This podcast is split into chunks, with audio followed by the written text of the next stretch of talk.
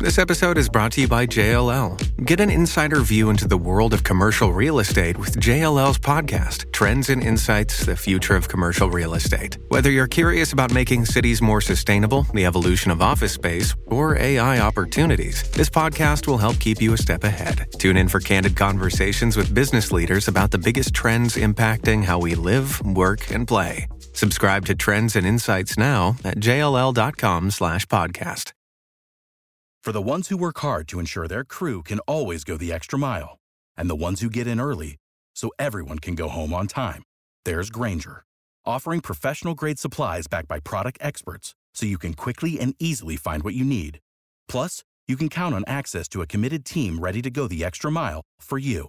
Call, clickgrainger.com, or just stop by. Grainger, for the ones who get it done.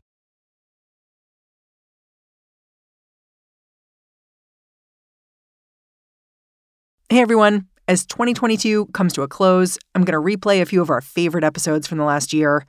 Today, in a year when union organizing seemed to pick up steam, there was one union that got a ton of attention Amazon. We spoke with labor reporter Steve Greenhouse back in April. That's when a Staten Island warehouse became the first Amazon facility to organize. We wanted to know what that vote really meant. All right, here's the show.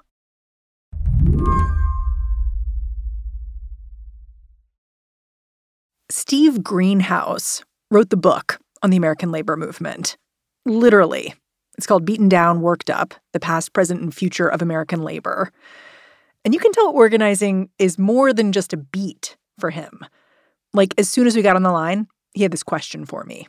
Isn't Mary Harris the original name of Mother Jones, or am I misremembering? It is. Mother Jones became famous for organizing mine workers in the 1900s. Yes. Okay. Good. Yeah. My high school social studies teacher made sure that I looked that up in the library when I was 15. And and and he or she didn't get fired for telling you that. No, he was great. Steve is used to seeing labor movements get quashed.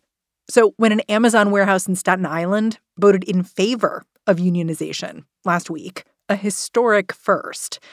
I knew Steve would be able to offer a little perspective. He said it was kind of a miracle that this vote went down at all. To my mind, Amazon was easily, you know, the most difficult place in the country to unionize. You know, Amazon is fiercely anti-union. It's so darn hard to try to unionize a place with more than 8,000 workers as the warehouse in Staten Island is. And Amazon is famous or infamous that it has humongous turnover among workers. Workers leave after eight months on average. So it's like hard for a union or for anyone to like try to reach out to all these people before they leave. Yeah, it's hard to get a purchase. And and also Amazon workers work so darn hard. So to win at Amazon is just a tremendous victory for labor. But Steve puts a little asterisk by this victory. When I asked how he would sum up the state of the American labor movement after this vote, in one word, here's what he said Turbulent. Huh.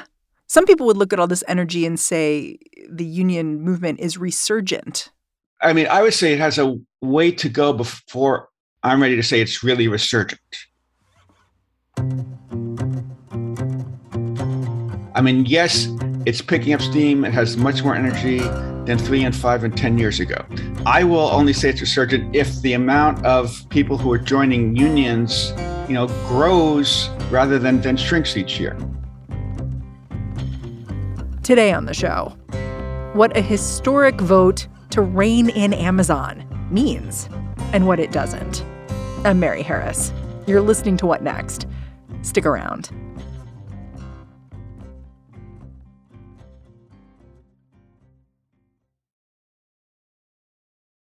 This episode is brought to you by SAP. First, the bad news SAP Business AI will not help you generate cubist versions of your family's holiday photos, but it will help you understand which supplier is best to help you roll out your plant based packaging in Southeast Asia, or identify the training your junior project manager needs to rise up the ranks, or automate repetitive tasks while you focus on big innovations. So you can be ready for the next opportunity. Revolutionary technology real world results. That's SAP Business AI.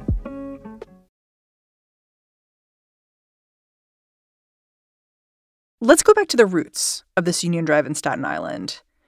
My understanding is that this story starts about two years ago, basically with the pandemic. Can you just start me off here? Sure. So at the Amazon warehouse in Staten Island, as at many other Amazon warehouses, the workers complained that Amazon wasn't doing enough to protect workers against COVID, that it wasn't giving them enough PPE, it wasn't doing enough to separate workers in the lunchrooms. And most importantly, they often said is that you know Amazon wasn't telling workers that the worker working right next to them had contracted COVID, and they felt that you know we should know to quarantine ourselves to protect our families. So the workers are really upset at Amazon. So at the Staten Island warehouse, a worker named Christian Smalls, who's a supervisor, um, being the voice of the people that are afraid to speak up, organized this protest outside where a few dozen workers came to say, Amazon, you know, you should do more to protect us against COVID. Amazon workers at a fulfillment center are walking off the job. They claim the facility isn't taking safety protocols. People were just being sick, and it was like a domino effect. I tried to escalate this to my HR reps, and they pretty much shut me down. And lo and behold, Amazon fired Christian Smalls, saying, You violated social distancing rules and Christian Smalls was really upset that he got fired and, and he kind of stewed on that.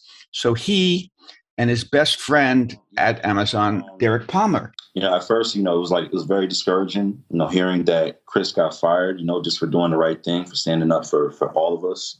They decided to set out to try to unionize Amazon. And and I was the first journalist to write a big story about that effort. What did you think when you encountered these two guys who were like, all right, one of us just got fired. Next move is let's form a union. Uh, you know, David versus Goliath. Yeah. I mean, it's these two very smart, very energetic, you know, likable guys, but it's like, how are these two guys going to beat this company that has a million workers in the US and 470 billion dollars in revenues and and you know the richest the second richest person in the world it just seemed crazy you know Don Quixote's and lo and behold, here we are, you know, a year, year and a half later, they won. There is so much that's surprising about this union recognition vote that the more you look, the more your mouth kind of hangs open. I've already mentioned that this is the first Amazon shop to approve a union here in the US, but it is also an unaffiliated union. It's not like the Teamsters or the SEIU came in and said, We're going to help you guys start a union. The Amazon workers of the Staten Island Fulfillment Center did it all on their own. That's one of the reasons many, quote, labor experts, unquote, said this unionization effort doesn't have a snowball's chance in hell. I mean, these two guys, this was such a low budget operation that he relied on GoFundMe to get funding. But Christian Smalls argued that it will really help us to say we are Amazon workers. You know, we know Amazon, we know the problems of Amazon, we know the problems that uh, other workers at Amazon face. We know about the stress. We know that the $18 an hour in New York that Amazon boasts about really doesn't go very far to help families make ends meet. And they said, you know, there are other unions that they're trying to organize Amazon, but they're not unions of Amazon workers. We're different. And I think in ways that resonated with workers. So it helped defeat, set back the argument that, oh, unions are just third parties. It shows that no, this Amazon union is of, by, and for Amazon workers. Workers who supported the union created a bunch of WhatsApp channels like special channels for black workers or immigrants at the Amazon warehouse. This was where they could inconspicuously answer questions about what a union might do for workers. Meanwhile, Amazon was hiring its own consultants to mingle at the warehouse and give the company perspective. But federal law requires businesses to disclose what they spend on these anti union consultants. So eventually, the pro union organizers got a hold of it one of the main worker organizers, a guy named Connor Spence, took it upon himself to you know use data to identify who these anti-union consultants are. And a lot of these anti-union consultants were fairly effective because people didn't quite know at first they're anti-union consultants. They go around the shop floor and talk to workers. But you know, Connor Spence and, and Christian Smalls and others would like try to out them and say, this guy is an anti-union consultant. He makes $3,200 a day which is pretty different than you know eighteen dollars an hour. Yeah, and it's what it's what many Amazon workers make in a month. So they used data and research to help parry to help, you know, countervail what Amazon was doing in its big anti-union fight.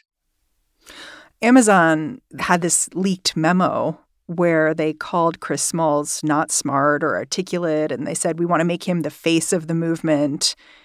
It seemed to be this interesting turning point for him where he said, Okay, I'll be the face of the movement. Sure. Yeah, yeah, yeah. he said, I am going to make Amazon eat those words. Last week, I was a regular guy. You know, I'm a father of three kids.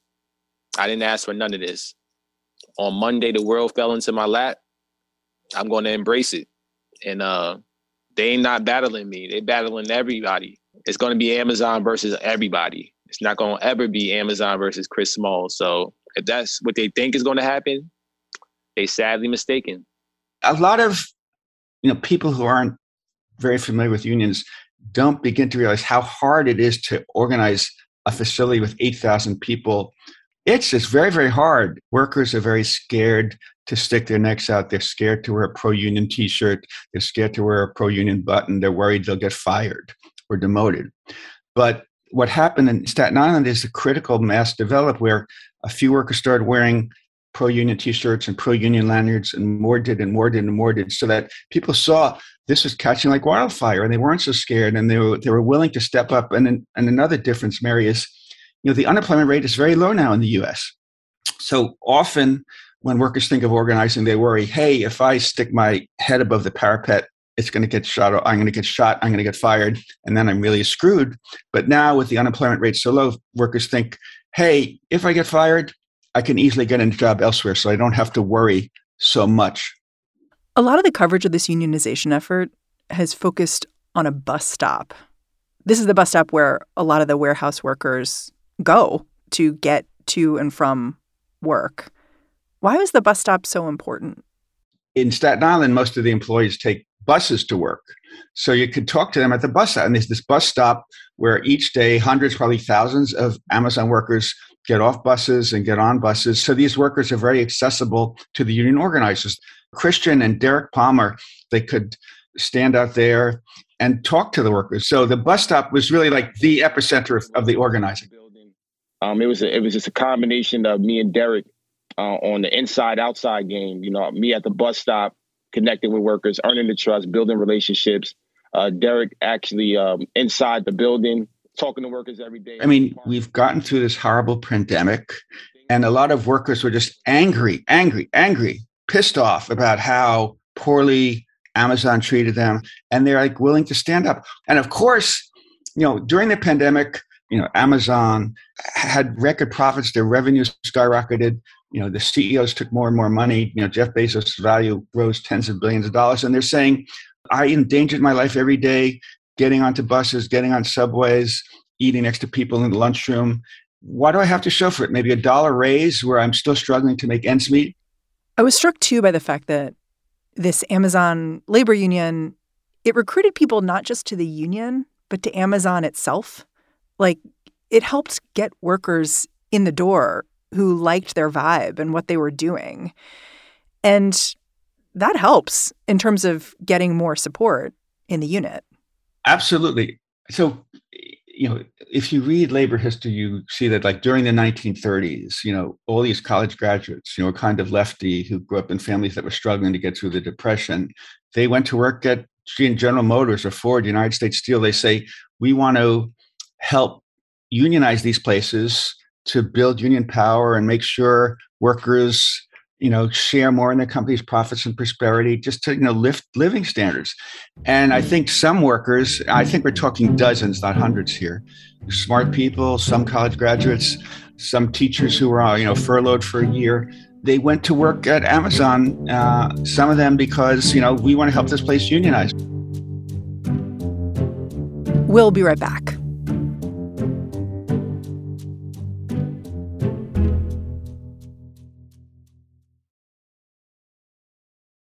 Shipping can make or break a sale, so optimize how you ship your orders with ShipStation. They make it easy to automate and manage orders no matter how big your business grows. And they might even be able to help reduce shipping and warehouse costs. So optimize and keep up your momentum for growth with ShipStation. Sign up for your free 60-day trial now at shipstation.com and use the code POD. That's shipstation.com with the code POD. For the ones who work hard to ensure their crew can always go the extra mile, and the ones who get in early so everyone can go home on time, there's Grainger, offering professional grade supplies backed by product experts so you can quickly and easily find what you need. Plus, you can count on access to a committed team ready to go the extra mile for you. Call, clickgrainger.com, or just stop by. Grainger, for the ones who get it done.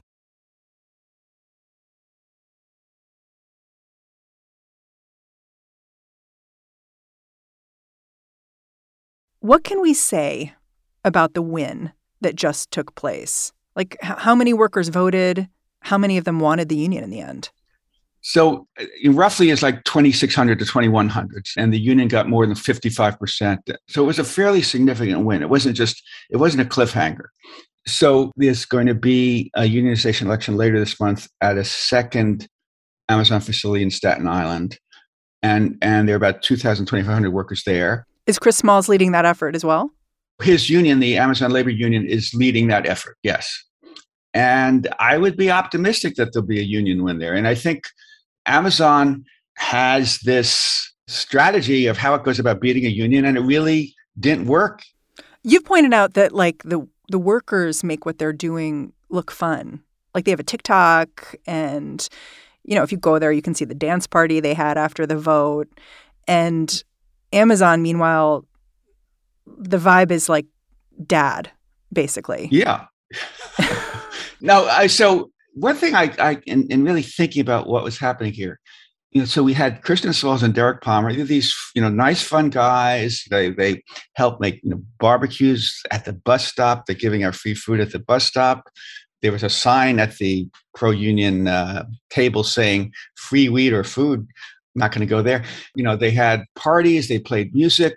They did these, you know, smart things on TikTok.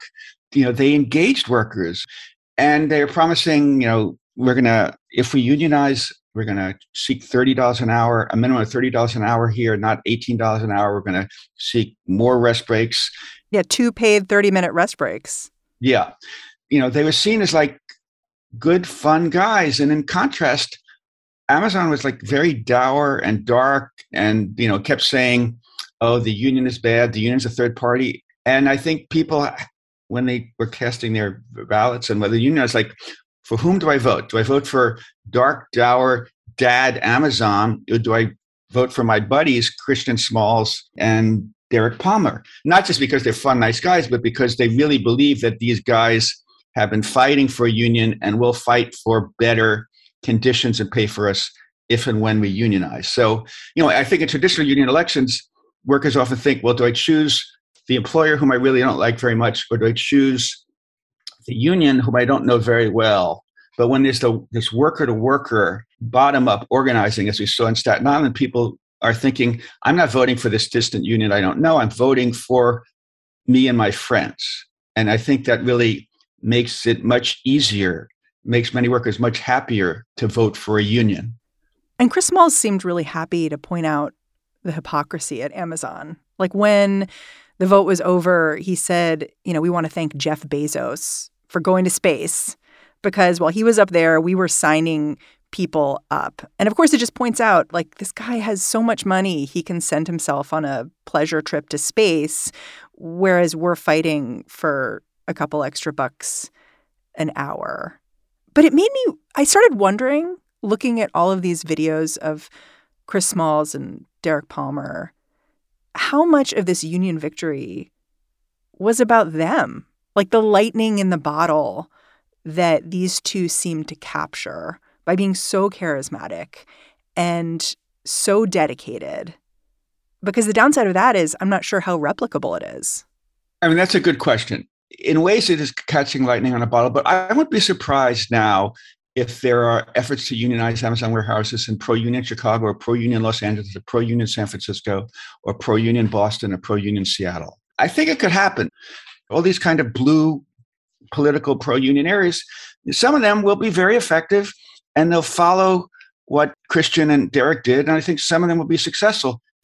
So let's talk about Amazon because it doesn't seem to me that in the wake of this union vote, Amazon is backing off of its anti union stance.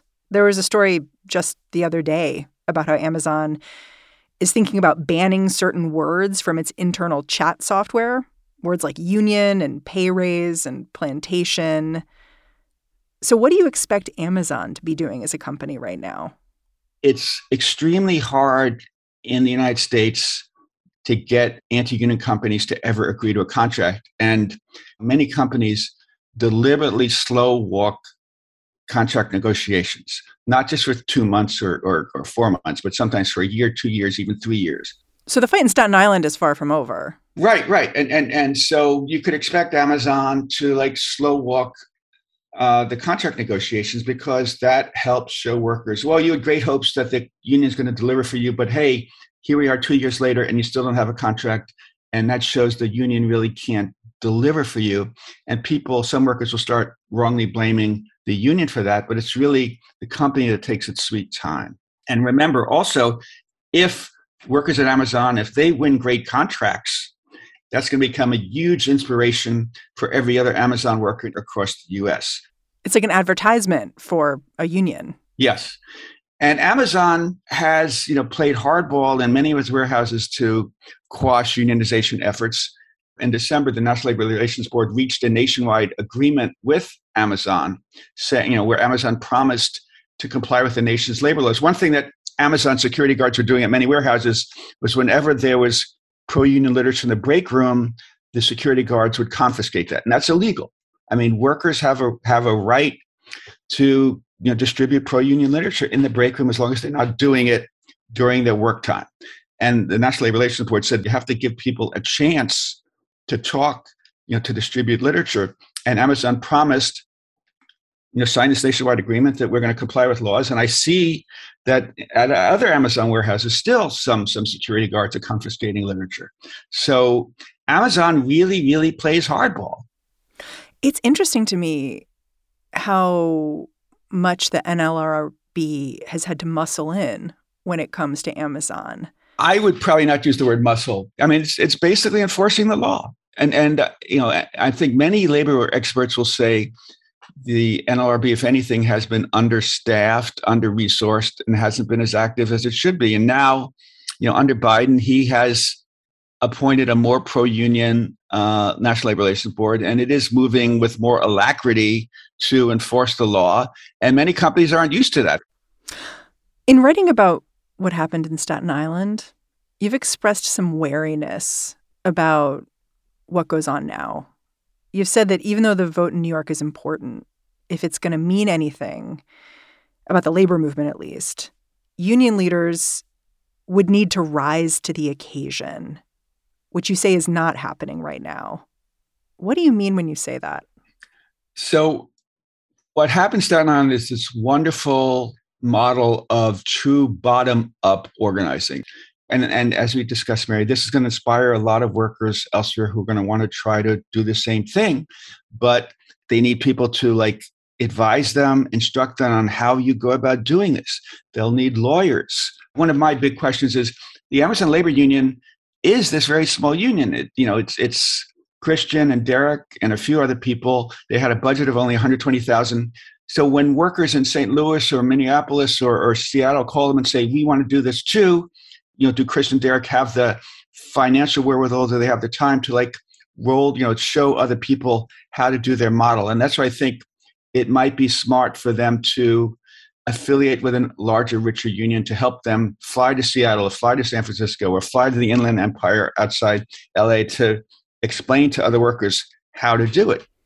But if I was sitting in like a labor office right now, wouldn't I see this as a massive opportunity? Yes, yes, yes. But it is this massive opportunity, but a lot of union leaders say, those aren't my people. Those are in other industry. They're in this little independent union. You know, if I give the Amazon Labor Union $500,000 to organize warehouses in Boston, Minnesota, Seattle, LA, you know, how am I going to benefit? Union leaders have, you know, have talked for years and years and years. Oh, we're going to try to turn around the decades long decline in union membership and in union power we're trying hard, but they really haven't tried very hard. They haven't done nearly enough organizing. But this is an, extra- an extraordinary moment for labor because there is so much energy. You know, it would really be very helpful for the labor movement if it wants to get out of its years of slumber and decline to really step forward in a very big way with money, with lawyers, with expertise to help. And I think a lot of union leaders have gotten self-satisfied. You know they have these prestigious jobs. They're pulling in good salaries.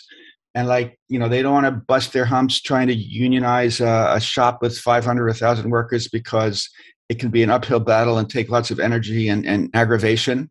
But they should seize the opportunity you know by coughing up some money to help it happen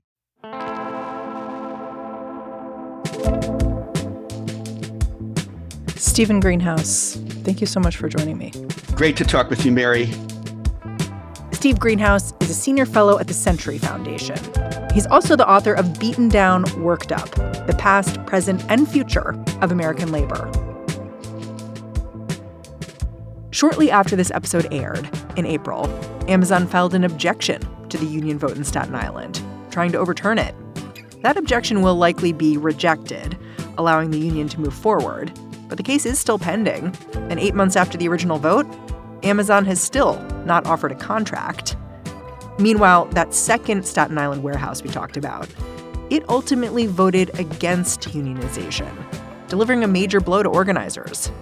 As of this recording, the one warehouse in Staten Island remains the only unionized Amazon facility in the country. And that's our show. This 2022 look back episode of What Next was produced by Mary Wilson, Carmel Delshad, and Elena Schwartz, with a little help from Laura Spencer and Anna Rubinova. Our new production team includes Madeline Ducharme with help from Anna Phillips, Jared Downing, and Victoria Dominguez. Our head of ad production is Ben Richmond.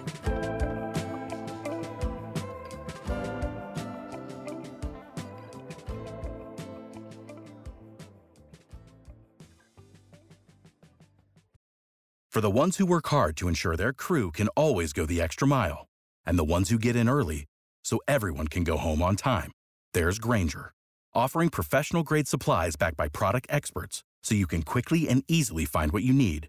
Plus, you can count on access to a committed team ready to go the extra mile for you. Call, clickgrainger.com, or just stop by. Grainger, for the ones who get it done.